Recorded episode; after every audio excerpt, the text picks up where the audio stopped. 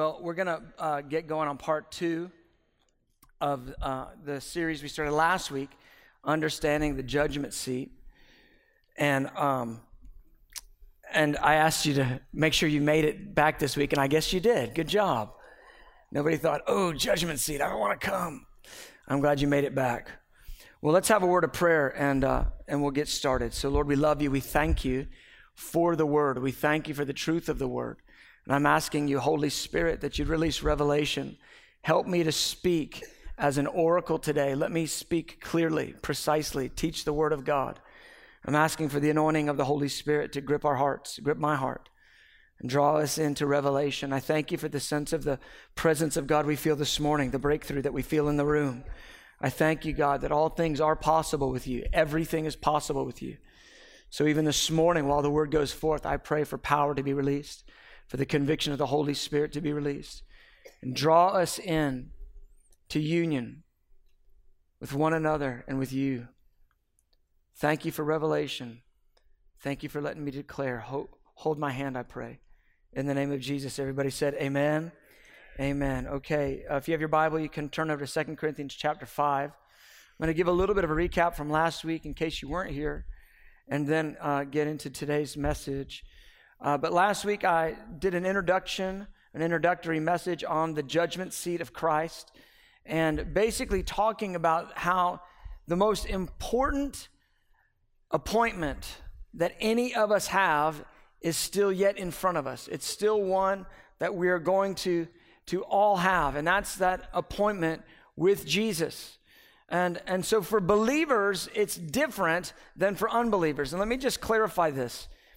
If you're a believer, if you've made Jesus the Lord of your life, if you've trusted his blood sacrifice, every sin in your life up to that point is completely canceled. It's, it's washed away by the blood of Jesus. You are justified, you are sanctified, you are made holy, and you are made right with God.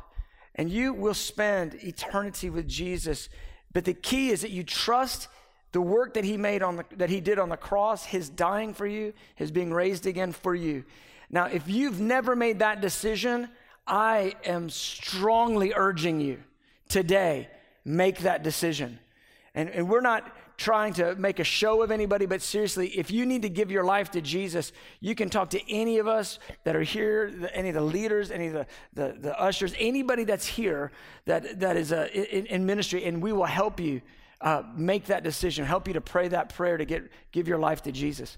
But for believers, for those that have made that decision, they're, they're serving Jesus, the Bible is absolutely clear that we, were, we will all stand before the judgment seat of Christ. Every single one of us, we will look Jesus in the face and he will review the works of our lives and he will actually reward us I was thinking about Revelation 22, verse 12. It says, He says, I am coming quickly, and my reward is with me. He desires to be generous and to reward the saints. He wants to bless us with eternal rewards. Now, I, just want you to get your mind on this. You are going to live in this age maybe 70 or 80 years, some a little less, some a little more. And the way that you live your life in this age determines how you will live for eternity. Now, it's definitely the where is an issue, of course, and that's about receiving Jesus or not. But the how is a critical issue. How you live now determines how you will live forever. But I, want you to catch it. It's a very short period of time now. This age is very, very small. And the ages to come are infinitely long. A little faithfulness on this side is rewarded eternally. A little righteousness on this side is rewarded forever. And so Jesus is so generous. And the concept of the judgment is so generous He's coming and he's willing and ready to reward the saints. But at the same time, the scriptures are clear. He is not just generous, he is just. Amen. And so he not only will reward the saints, he, it actually says he will, he will, he will uh, return to us our works either good or bad. Let's look at Second Corinthians chapter 5. Just recapping a little bit what, what we started with last week. For we must all appear before the judgment seat of Christ, that each one may receive the things done in the body according to what he has done, whether good or bad. I, I can't emphasize this enough. This is one of the most important subjects of your entire life. How you live today will be memorialized eternally by eternal rewards. And this is not a small thing, it's not something that we can sidestep. And here's what I want you to understand, just recapping again, that the way that God looks at your life, the way that He works in your life today, He is far more interested in the eternal realities than He is in the temporal moments. He is looking far more at eternal rewards than he is at temporal comforts. And so often people get offended with God because their temporal moment, their temporal comfort, their, their, their momentary life is disrupted, and they don't realize that God is trying to work in that moment to produce an everlasting reward.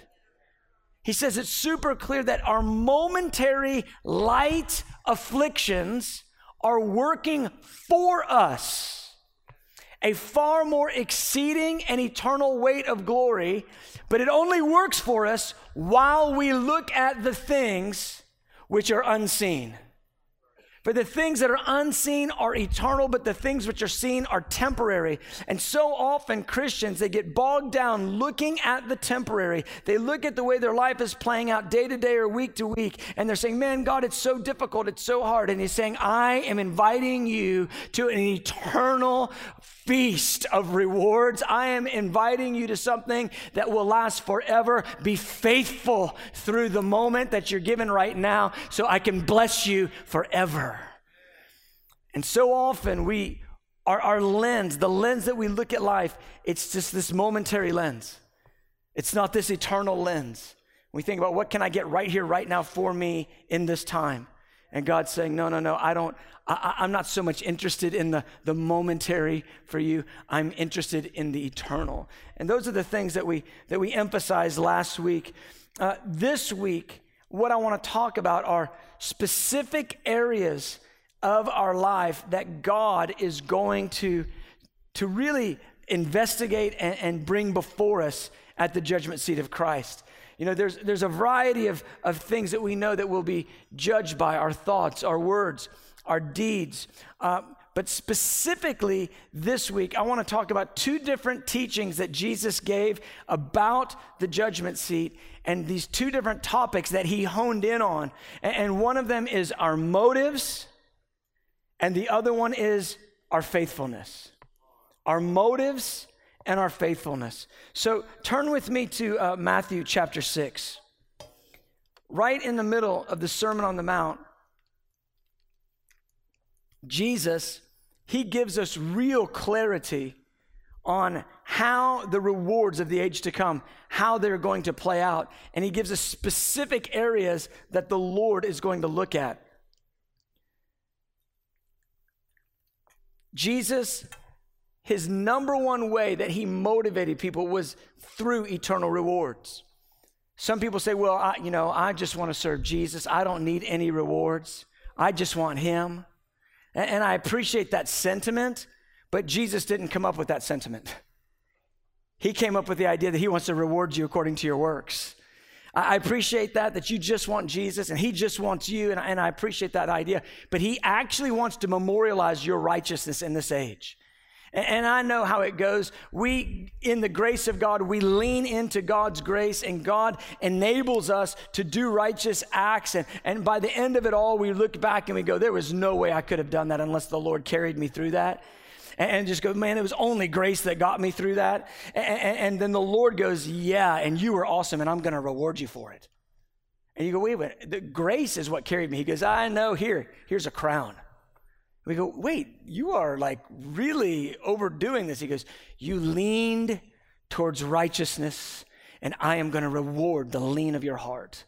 You pressed against unrighteousness and you pressed towards righteousness, and I am going to bless you forever. So I totally get it that the grace of God enables us, but it's that decision of the heart to lean towards righteousness that He's looking at. Amen. All right, so Matthew chapter 6, let's look at this.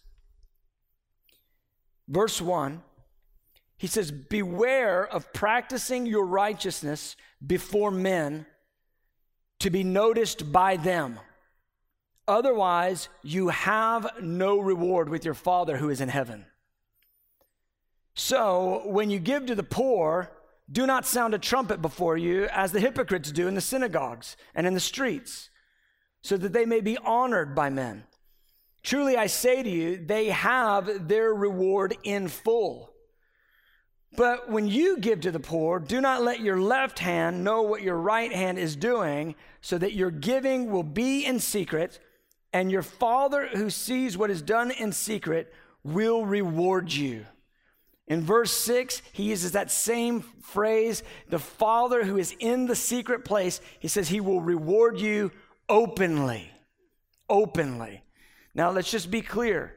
This open reward that Jesus is talking about, that's going to come from the Father, that is rewards, eternal rewards in the age to come. That's what this is. This is the rewards that we receive at the judgment seat of Christ. This is not, I swept the bathroom twice and nobody noticed, and now I'm going to get to sing on the worship team. Glory to God. But that's a lot of the way that uh, uh, people read this. They go, well, if I'm just privately, like, I'll pick up the trash, and in a minute, I'm going to be the manager of all the serving departments. It's just not how it is. You humble yourself in the sight of the Lord in this age, and He will exalt you in the age to come. Okay? Too many people, they think, well, I'm going to humble myself before God a little bit now so I can get exalted in this age. And that's not at all what He's promising. He's promising us humility and meekness this entire age and in the ages to come to be exalted with him, to sit on his throne and rule with him, and to be rewarded with eternal rewards. Amen. So, this passage is so intense, it's so good.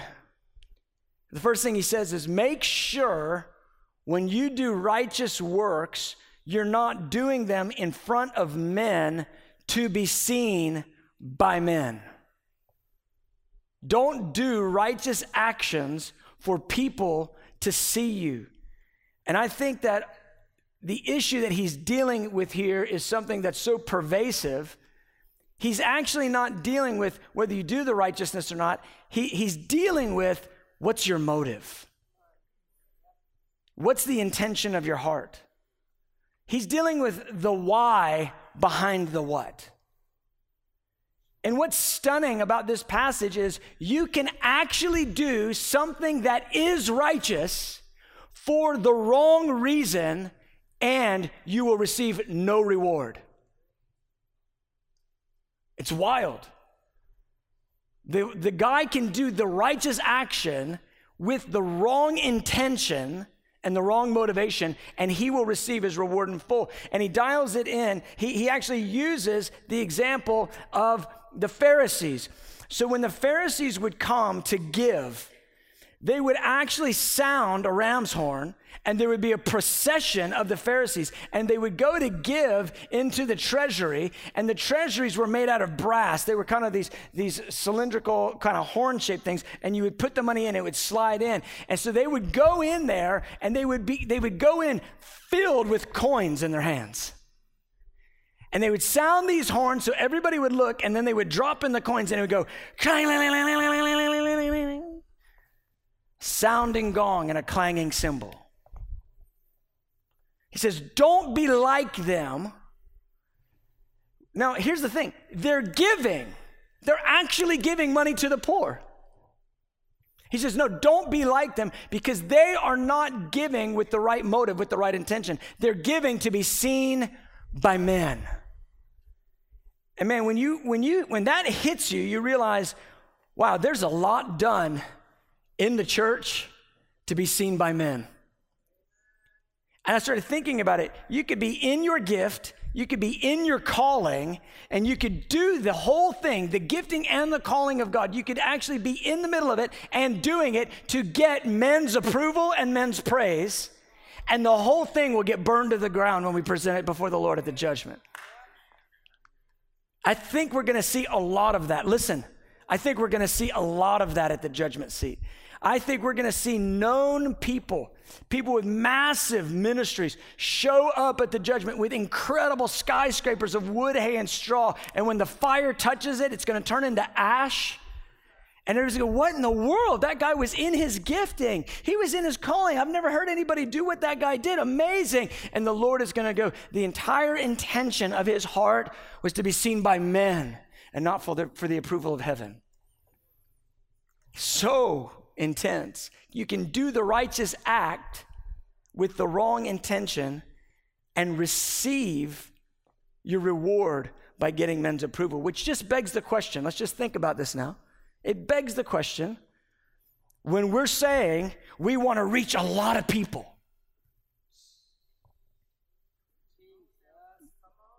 Why? Why? Because we love Jesus for his glory? So that maybe that when you're reaching a lot of people, no one would know your name and everyone would know his?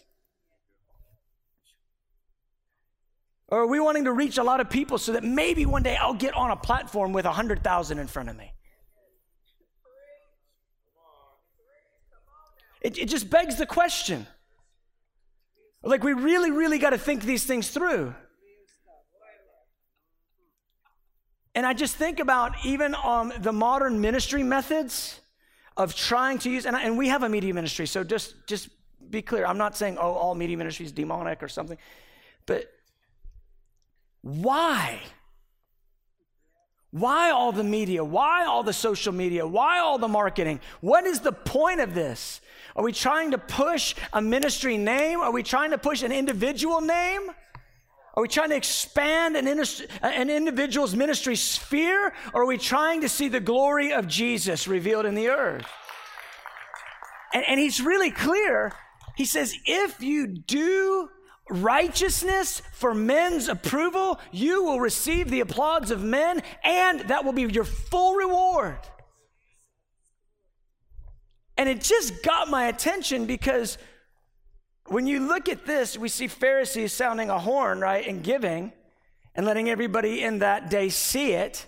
And I thought, what would be a modern equivalent of that? It's when we do the video of us doing the ministry thing, putting it on social media for everybody to see it. Now, I'm not saying you can never do that. I do that. But the big issue, and this is, look, I'm preaching right here to Humphrey, okay? So just, but the big issue is why? Why are you doing that? Are you doing it for your name to get big? Do you want to get more followers for you? What are you doing? Are you doing it so the gospel will go forth and everybody will glorify Jesus?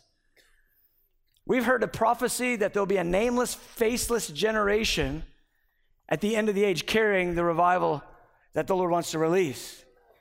Well, I guess He's going to blow up Facebook.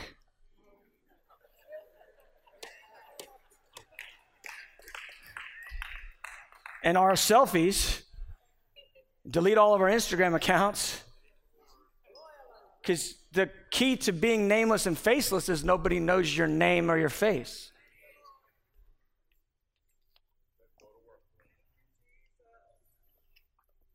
And so I'm sitting there thinking about this, and I'm, I'm allowing the Lord just to, just to work my own heart. Why? Why are you doing this? And I'm convinced you can be in your calling, in your gifting. The Lord can even anoint the thing. Because the anoint, listen, the anointing that comes on a preacher or on a singer or on anybody, the anointing isn't for that individual. The anointing is for the people that are hearing it. If you feel an anointing coming off of my preaching or our worship or anything like that, that's not, that's not a, a, a stamp on me. That's because God wants to reach you. I still have to have right motives, be faithful, serve, give, be kind, love, do things in secret that are actually in line with what I proclaim publicly. I'm still going to stand before the Lord and be judged according to my own works, not according to the anointing you felt. He's the one that pops the anointing. So you can actually be in your gift, in your calling, doing the right thing, and the actual reward of it is nothing if the intention is off. The motive. He says, Don't be like them. Because they want to be honored by men. They want to be noticed by men. Yeah. He says they have the reward in full. Can you imagine in that day, the guy lays his whole life out before the Lord and the, fire hits it, it's all ash. And he goes, What do you mean, Lord? He goes, Oh, you got rewarded with all those followers. All those applauds, you got rewarded.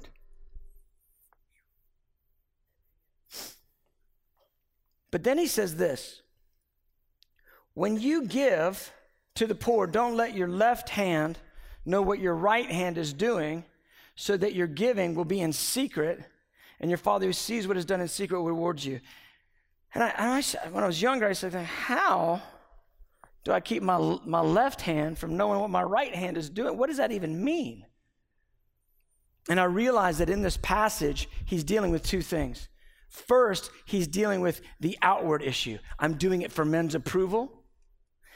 Second, he deals with the inner issue. I'm keeping track of what I do so that I can then justify myself when I compare myself to others. I pay attention to all my righteous works and I sort of notch it, you know, notch down what I've done. And then when I see others that aren't quite measuring up, I say, see, I'm justified. I'm righteous. You know, they're barely righteous. Look at me. I've done way more than them. What's he dealing with? The outer issue and the inner issue. And see, what people do that is so unwise is they will actually look at their own righteousness, they'll actually keep score, then they'll measure it up compared to a lot of other people, and they say, See, I did more than all of them. Publican and Pharisee, remember that parable? Goes, I, the Pharisee goes, I'm glad I'm not like this tax collector. I've done more than he has. Tax collector, mercy, mercy. What had that, what was the problem with that Pharisee? He had paid attention. He'd let his left hand and his right hand know what the other one was doing. He was keeping a track, keeping an account internally. And then when it came to him standing at the judgment in front of another, uh, with another person, he was comparing himself to that other person and justifying himself before men and before God. But here's the problem the standard isn't the other person. The standard is Jesus.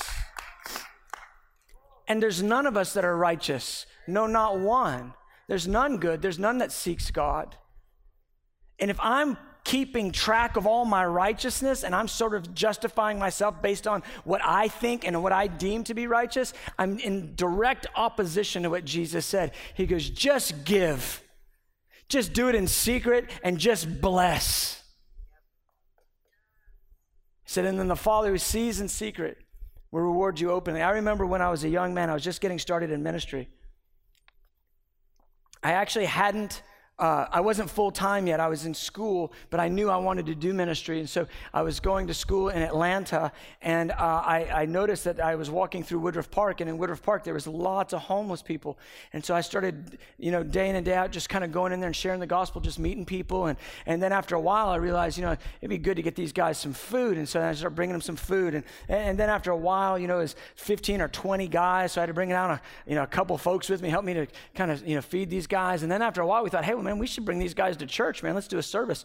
And, so we had an evening service on Sundays. And, and, so I ended up getting several different people, and they would, we would fill our cars up. And uh, I remember my wife, she had this giant old Ford LTD, glory to God, used to be a cop car. It's true, isn't it? My friend called it the Valdez because it leaked oil. Some of y'all will catch that. but uh, we would fill her car up. My little sweet wife, she's at that point, we weren't even married yet. She's like 20. I'm 20, 21. And You know, she's driving, you know, round trip with, you know, eight homeless men or something crammed in her LTD. And, and I had my little Civic, and we crammed them in there. And We got another car, too, and we bring 15, 20 people to church. And, and after a while, I started thinking, man, I really wish the pastor would take notice of this.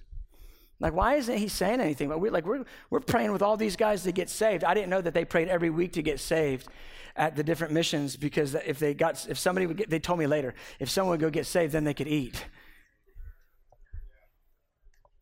I was pouring out my life into these guys, sharing the gospel with them, trying to disciple them. They would just listen to me. They knew I was they knew I was at least good for two meals a week, so they were real kind to me. And I remember thinking, my pastor, he just doesn't see it. We're winning, we're basically winning all the homeless people in Atlanta right now. How's he not see this? And uh, and he, he would just never he, he just never would say anything about it. He just you know he wouldn't even say good job. I mean, just I was like, man, if he just notice something. And then I remember we started doing testimonies, and we would just let the guys give a testimony if the Lord had done something in their life, and and I remember this one night, this guy gets up and he gives this testimony, and he is so excited to be in front of the crowd. He's just up there and he's just making jokes, and it's just not really awesome, actually. It's kind of horrible. And then he says that his life has changed. And then he says, and I just want to say that none of this would have happened without Billy Humphrey, and he deserves all the praise and all the glory. Yeah, I know. No, it, this really did happen. And I sat there and he said that. And when he said that, I got the sickest feeling in the pit of my stomach. I thought I thought I was going to actually go be sick. And I realized this inner thing. Oh, I'd been doing this for man's approval, and I'd been keeping account of my righteous works.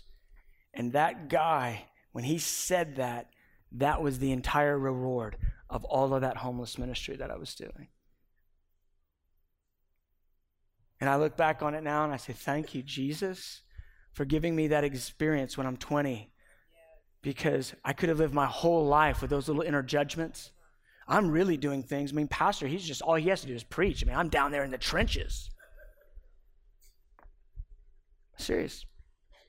I could have lived my whole life like that and been operating in my gifts, doing leadership, sharing the gospel, and continually measuring myself against others and continually wondering why am I not getting the, the approval that I should be getting? And Jesus addresses this heavily in Matthew 6. And I want to just say, I'm so grateful that he arrested me at that age so I didn't live the rest of my life living that way. And beloved, this just brings us to this point right now that we just, we really have to get serious and just say, God, judge me. Judge me right now so that I'm not judged then. Expose my heart right now. Expose my inner issues now. Expose all my self righteousness now, all my inner judgments, all my lean to try to get men's approval and do things to try to get an attaboy. Expose all of it now so that I don't stand there and everything goes up in flames in front of you. Having lived an entire life operating in my gift and calling and actually doing it for my praise instead of yours. He goes, Be careful. Don't do your righteous works before men to be seen by them, to be approved of by them. He goes, I say to you, the Pharisees did that, they had their reward in full. So, our inner motives, our inner issues. And the second area is I want to talk about faithfulness. Another, another parable of Jesus, Matthew 25. You can flip on over there. Matthew 25, it comes in the teaching that Jesus did called the Olivet Discourse. It's right there at the end of his life. He's pouring out some of the most, I mean, just the deepest drippings of his heart, some of the most important things. Matthew 24, he gives details about the end of the age.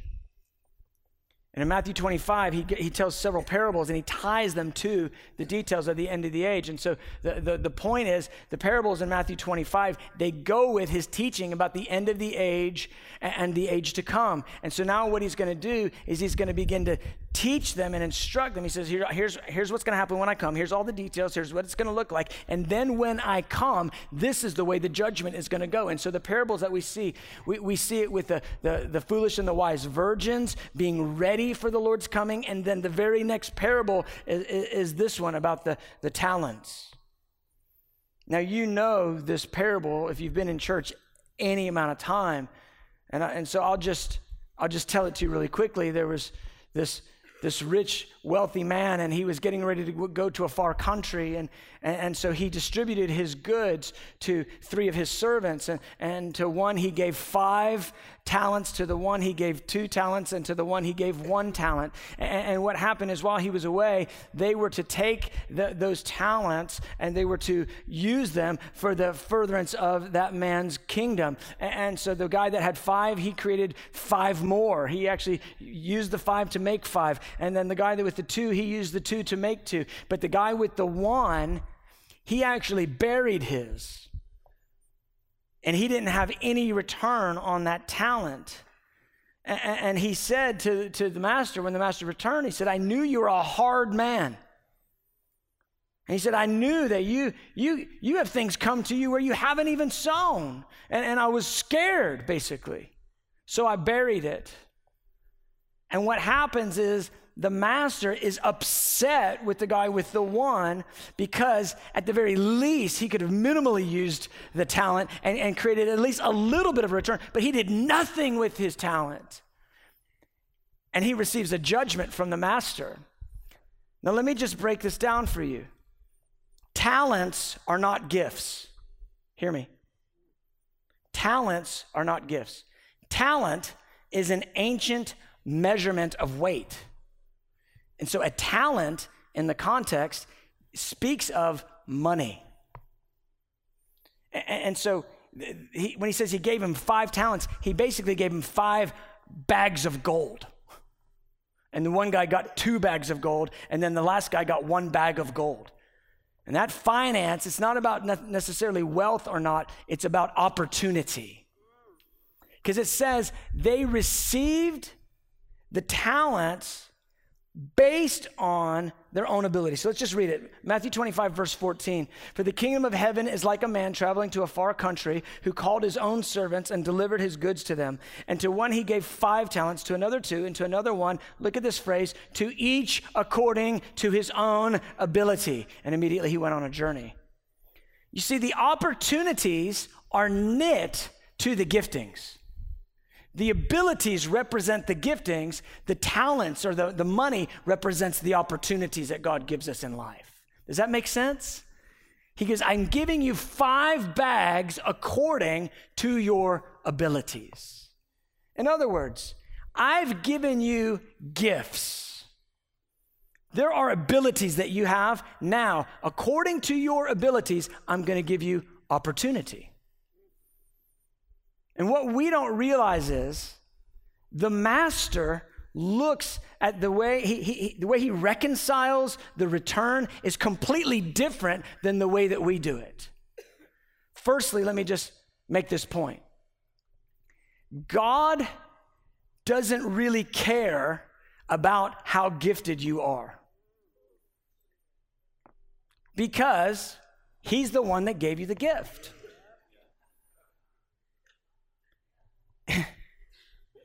He handed you that gift. He's not wowed by your gift. Wow, you're an amazing singer. How did you do that?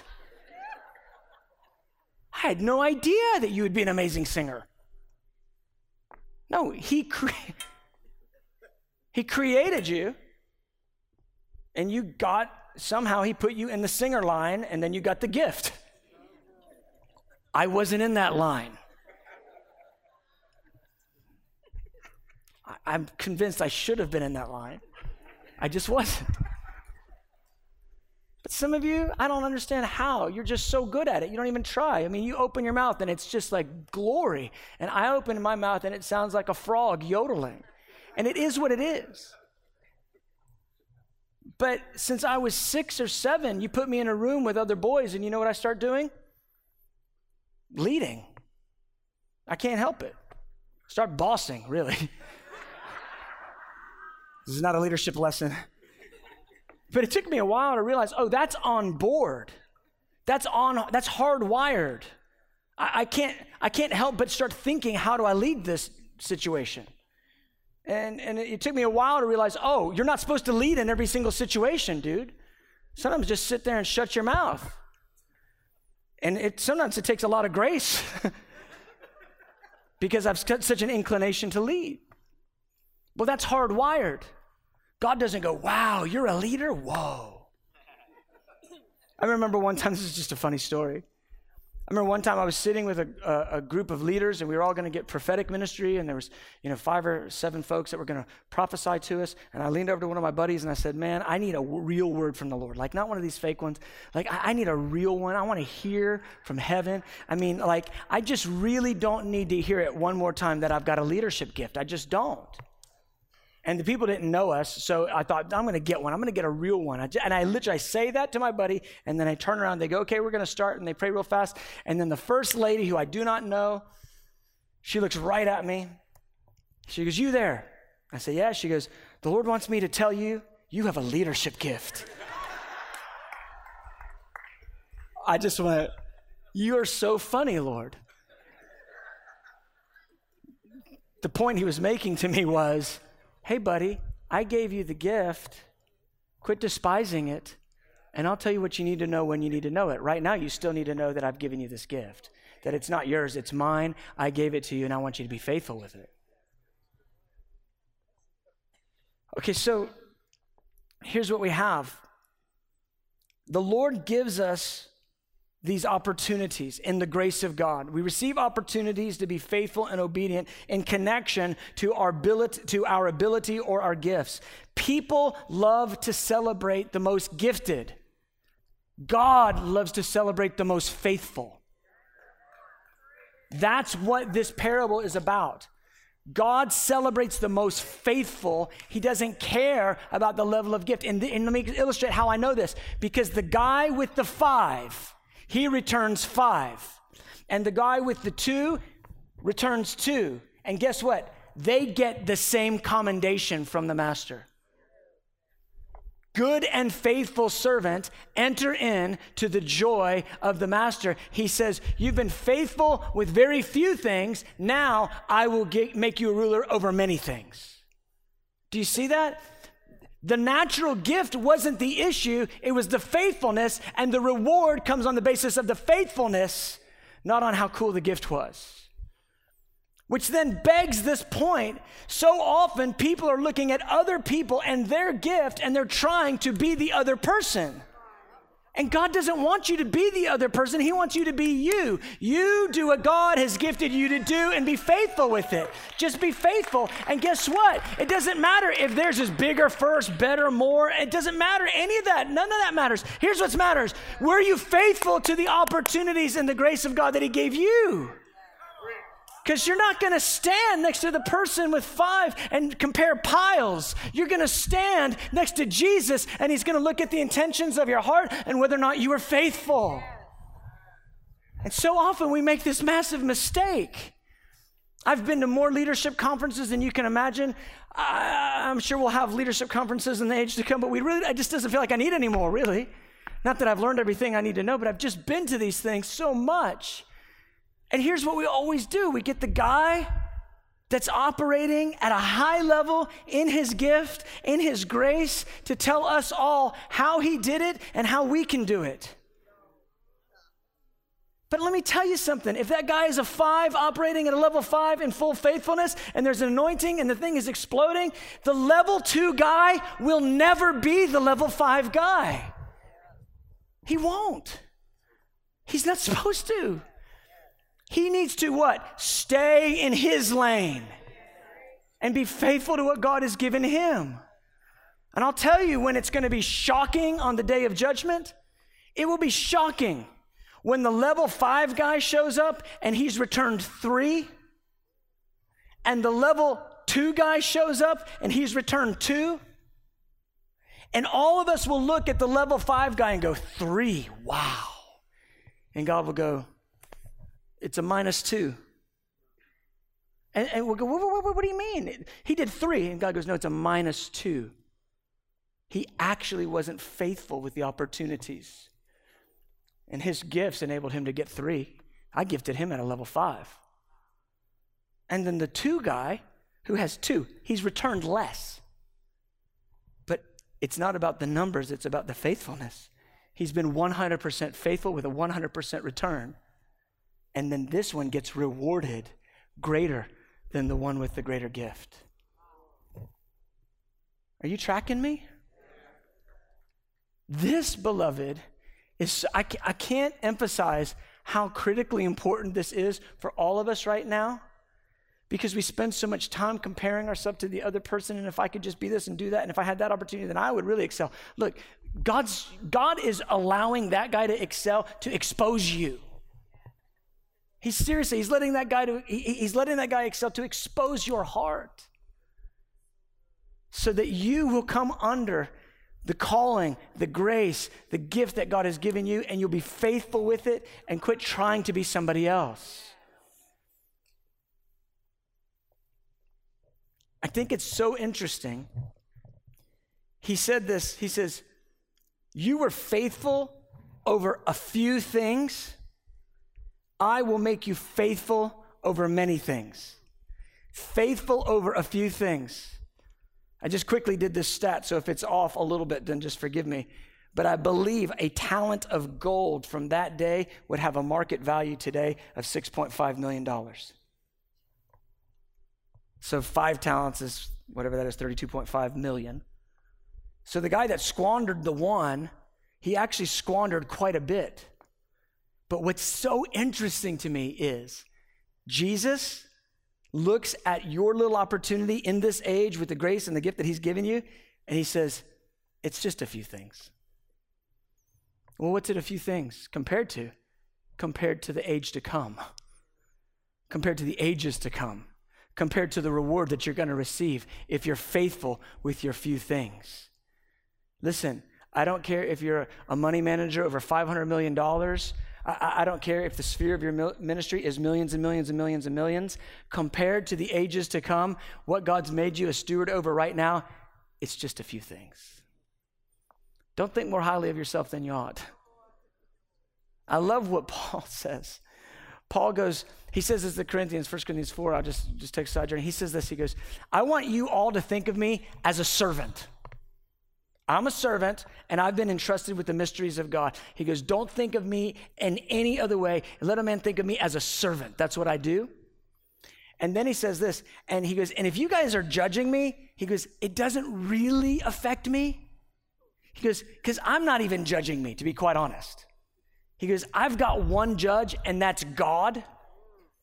And I'm living for the day when I stand before him, because in a minute, everything is going to be laid bare before him. He goes, Don't judge anything before it's time. He goes, I'm just a servant trying to be faithful with what God's given me, and then God will, He'll settle the accounts then. You guys can judge me if you want. He goes, It's not a good plan. But I'm just thinking about how this works in, in regard to this opportunities, gifts, the way we think of ourselves, our talents, the few things, the many things. And guess what? In this age, all of our entrustments, they're small. But the key issue isn't how grand you make it. The key issue is were you faithful with it? And I know a lot of people that take it the exit ramp on the calling of God in their life because they want someone else's calling. They want someone else's gifts. I've seen this in ministry over the years. Guy is awesome at evangelism. He's just amazing at evangelism, but he sees this teacher guy blowing up. So the evangelist guy tries to teach. And then you can't understand a word he's talking about because he's out of his lane. Beloved, be faithful in the small things. Be faithful in serving. Be faithful in speaking and giving your word. When you give your word, just do it. Be faithful by being on time. Amen. Oh, now, now I'm on your toes. Okay. I felt that. Be faithful in giving. Just be faithful. You don't have to be the, the biggest giver, be the most faithful giver. Stay faithful with it. Just like clockwork, week after week after week after week. Doesn't matter what the bills are doing, week after week after week after week. Just be faithful. Be faithful in your service. Don't care if anybody sees it. Who cares? God sees all of it. I'll tell you something, He sees all of it. He's looking at it all right now. Who cares if your manager never said attaboy? Who cares? God is about to give you the biggest attaboy you've ever seen. Be faithful in, in the words you speak. He says you're going to give an account for every thought, every word, and every deed. He actually, Jesus actually said, every idle word that men may speak, he will give an account for it at judgment. Idle words. Some of you just really need to delete your social media because the number of idle words you've put online right now are crazy, and you're gonna have to give an account for every one of those. Hear me. I don't, man, I'm not quick on the trigger on, on Twitter or Facebook. Why? Because I'm going to give an account for it. Look, you might got a lot of likes, you might have stirred up a lot of comments, you might have really created a lot of page views. Who cares? In one half a second, Jesus is going to hold that tweet up in front of you and go, What were you thinking? What were you thinking? Every idle word, the secrets of men's hearts, he says, will be revealed. Every action. Beloved, this is real. This is real. It's about the intentions of your heart and your faithfulness in the small things. Your faithfulness when no one's looking. Your faithfulness when you're, you don't care if anyone says thank you. That's what this is about making good with the grace of God and the opportunities given you. Let me just dial in on, on two points and then we're done. First point hypocrisy. I have to talk about it. Not because the world accuses the church of being hypocrites, because Jesus said it so many times. In fact, the word hypocrisy, it's a Greek word, it's hypocrites. It, it, it, just means an actor. It's the term they use for the actors of the day. And, and, what they did in those Greek theaters is they had these masks, and the actor would wear a mask. And, and so this word hypocrites, it became synonymous with someone who is fake, someone who is acting. Now listen, that word shows up in the New Testament 20 times. Guess who said it every time? Jesus. Every time. No one else even uses that word in the New Testament. Hypocrites. John the Baptist says, brood of vipers. Jesus says, hypocrites. And what's he talking about? He's talking about those that are, li- he, he is actually dealing with the Pharisees at the time. So he's talking about those that are actually doing righteous works and they're doing them with bad intentions. And he calls it out. He says, Don't be a hypocrite. And beloved, I know, listen, none of us are perfect. None of us are perfect. We all mess up. We all goof up. The key to being a righteous man or woman is not that you're perfect, that's when you fall, you get up. A righteous man may fall seven times and he will continue to get up. You continue to lean towards righteousness. You continue to reject unrighteousness. When you sin, you repent. You call it what it is. It is sin. I don't want to live that way. I want to live for Jesus, fully living for Jesus in righteousness. So you say no to unrighteousness, yes to righteousness. When you fall, you get back up. That's what he calls righteous. Hypocrites, they fall and put the mask on. Praise God. Glory to God. Amen. And they act like they're righteous. He said, You're whitewashed tombs full of dead men's bones. Nice and washed on the outside, and on the inside, you got skeletons. That whitewash, whitewash, it wasn't even, it wasn't even a good coat. If it rained on top of whitewash, it would just wash it all off. See all the imperfections. He says, Don't do your righteous works to get men's approval, and don't do your righteous works. And, and then when you're doing unrighteousness, fake like you're Mr. Righteous. Jesus called it out. Beloved, this is our good, kind, merciful Jesus. And he wants to be so generous with all of us at the judgment seat. And I feel compelled by the Lord to call you to alert and to awareness and to warning on this point. But here's the thing people will hear this truth and then they will still go on living unfaithfully and unrighteously. Don't do that. Hypocrisy. Final thought What do we do now? Well, we do the small things, we do them faithfully, without complaint, and without looking for men's approval. And we do them for the love of God. See, that was the issue in Matthew 6. They did it for men's approval instead of for the love of God. I've said this a lot, but we live by and for love. And when we live by the love of God and for the love of God and we serve out of the love of God, then it's in that place that we actually find ourselves to be blameless before the Lord in the day that he, he gives uh, rewards. Look at this passage, 1 Thessalonians chapter 3. You guys are still with me, yeah? I feel the Lord on this. And may the Lord cause you to increase and abound in love for one another and for all, just as we do for you, so that he may, look at this, establish your hearts blameless in holiness before our God and Father at the coming of our Lord Jesus with all the saints. He goes, I want you to abound in love so he can establish you blameless in holiness before the Father when Jesus comes. If you'll abound in love right now, you won't live for self. If you'll abound in love right now, you won't have funky motives on the inside. If you'll abound in love right now, you won't play the hypocrite. You'll do your righteousness for love. You'll do it for love. You'll live for love. You'll pour yourself down out for love. You'll do everything for the love of God. The issue in Matthew 6 is they weren't doing the giving and the righteousness for the love of God. They were doing it for the praise of men. Watch this. 1 Corinthians 13, you know this passage. He says, I could give all of my goods to the poor and my body to be burned, but if I do not have love, it profits me and Paul says, I'm, I'm praying for you that you would abound in love to, to everyone, to all people, so that God can establish you blameless in holiness. Beloved, this is the core, core issue of our whole lives. We live holy because we come to know the love of God. And when you know the love of God, you don't want to forfeit that one inch, and so it compels you into holiness. And we pour ourselves out because of love, not to earn anything, not to prove anything, not for anybody's approval. We pour ourselves out because He loves us and He gave Himself for us, so we love Him and we give ourselves for others. This is it.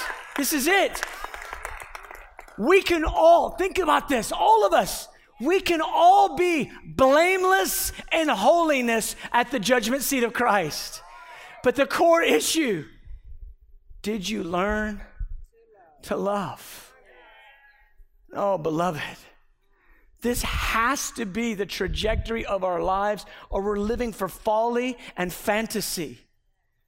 We're living for human approval and sandcastles that when the tide comes in, they're just gone. Yeah. Jesus.